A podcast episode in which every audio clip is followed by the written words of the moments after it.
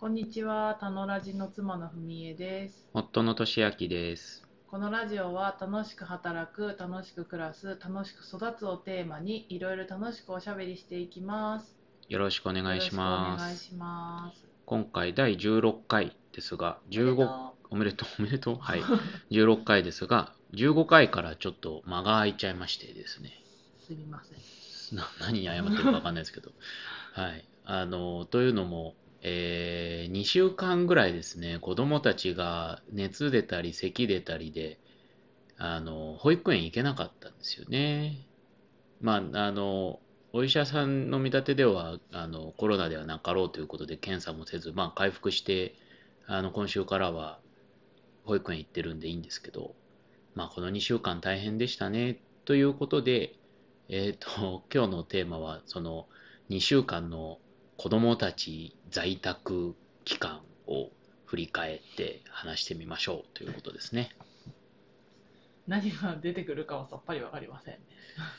どうでしたか ?2 週間。楽しかったですか？楽しくはなかったかもね。なんか子供たちも楽しかったかはわからないけど、まあ、やっぱ結論として思うことはあのおのおの持ち場で楽しく働いたり楽しく遊んでエネルギーを発散して家に戻ってくるっていうのがうーん。一番いいないいかなって私は思いました。うーん。なんか、それぞれが充実してこそのチームだよね。そうそうそうそういや、もちろん一緒にね、土日とか、一緒に楽しむことは一緒にやるのが、それは楽しいけど、その前提には一人一人が満たされてることがありますよね。そうなんだよね。まあ、どうしてもね、家にいると子供た我々も在宅リモートで仕事をしたいし、しなきゃいけない時間帯もあるし、で、まあ子供たちも外に出かけたり、どっか行けもしないからね、基本妖怪ウォッチ見るみたいな感じになっちゃうし、僕らもこう仕事してて、横から子供たちにねえねえとか言われると、はぁってなるし。イライラしないようになんとかキープするのが精一杯でしたね。まあキープしてたのかっていうのもあるけどね。まあ、たびたび決壊してたけど。いやー、だから大変でしたね。大変でしたね。うん。なんか学びはありましたか？学びっすか？スタンディングデスク最高ってことじゃないですか。確かにね。うん。手が届かないからね、物理的に。子供たちはあの画面越しに人がいるっていうことをすごく学んでたよね。まあ、ヤッホーとか言って。ああ、言ってたね。うーん、学んだこと？うーん、まあ、子供たちにとっては多分、あの、我々親がいるのに、さほど構ってくれないっていうことは結構嫌だったと思うし、ストレスだったっぽいよね。そうだね。上の子は特にそう思ってる感じがしたよね。うーん。やっぱ今週入ってから保育園行き始めてからの方が安定してるというか、機嫌が良さそうかな、全体的に。そうだね。やっぱりなんかさ、あと、学ちょっと話変わっちゃうかもしれないけど、うん。その家にみんながいるっていうのもあるけど、うん。あなんか人とは会えないけど、一人で外に行ってお散歩するとか、うーん。なんかちょっと空自分の空周りの空気を物理的に変えるっていうことはすごくなんか力になるっていうか、うーん。うん、自分のためになる時間だったなっていうのを思散歩したり、うん。そうそうだな。う結果的に一日毎日1万歩歩けたし、ああ。頑張ってましたね。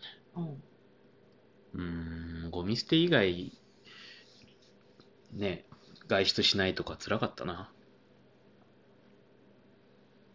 まあ世の、まさにコロナ陽性になってしまった隔離生活の方々ってそうだと思うんですけど、大変だよね。やっぱ、フィジカルに物理的に場所を移すっていうのは、すごい重要だね。うんうん。そうだね。なんか子供たちもさそのずっと家にいてなんか最後の方ちょっとだけ誰もいない公園とかに行ったんだけどめちゃくちゃはしゃいでたからね。びっくりするほど。うーん。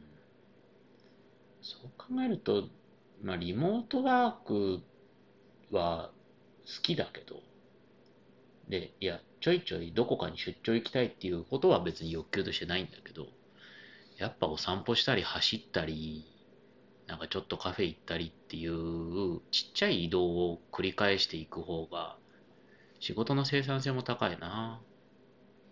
そうだねあとなんか新しい刺激をね求めて。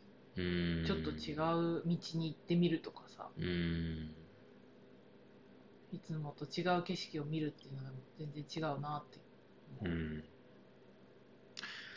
ちょっと戻るけど、おのおのがそれぞれで充実しているのが良いっていう話と、ずっと一緒にいたいみたいな、まあ、人とか場合とか時もあるじゃない。ずっと一緒にいたいっていう時期ってあった？過去。誰かと。いや。いやなんかさ寂しがりだから。え何？誰かはいてほしい誰かはいてほしいとは思うけどうん。なんかずっとべったり隣にいるっていうよりはなんか同じ空間にいるぐらいの距離感でいいかなって思う。うん。学生時代とか同じ友達とずーっとつるんだりしてた？いやしてたと思うよ。うどちらかというと狭い交友関係。知ってる人はいっぱいいるけどいつも一緒にいる人はこの人みたいな感じだだったような気がする。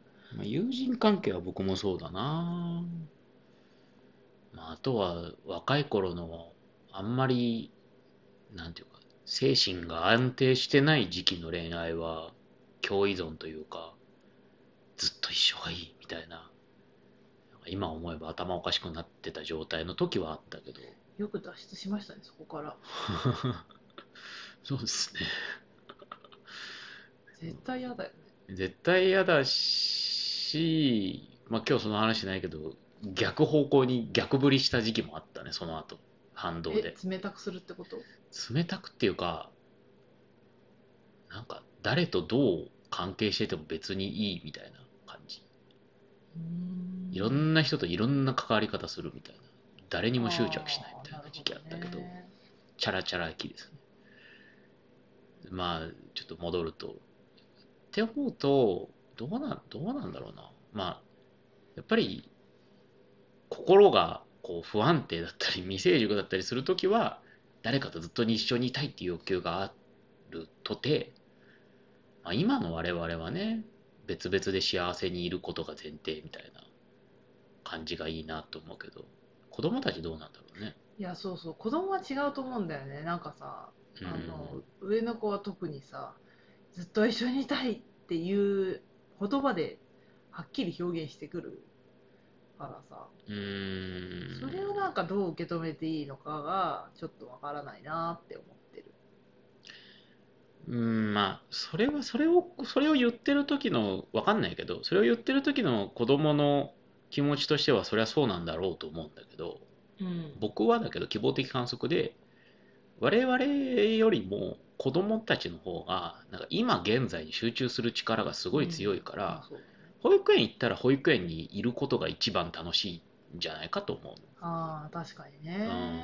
それを繰り返繰り返しとか行ったり来たりしているからうん。恒常的にずっと一緒にいたい。とかあの家族とずっと一緒一緒にいたいって常に思ってるわけじゃなくてそう思う時と思わない時でどこにいるかで全然こう違うっていうのが頭の中で起きてるんじゃないかなという推測。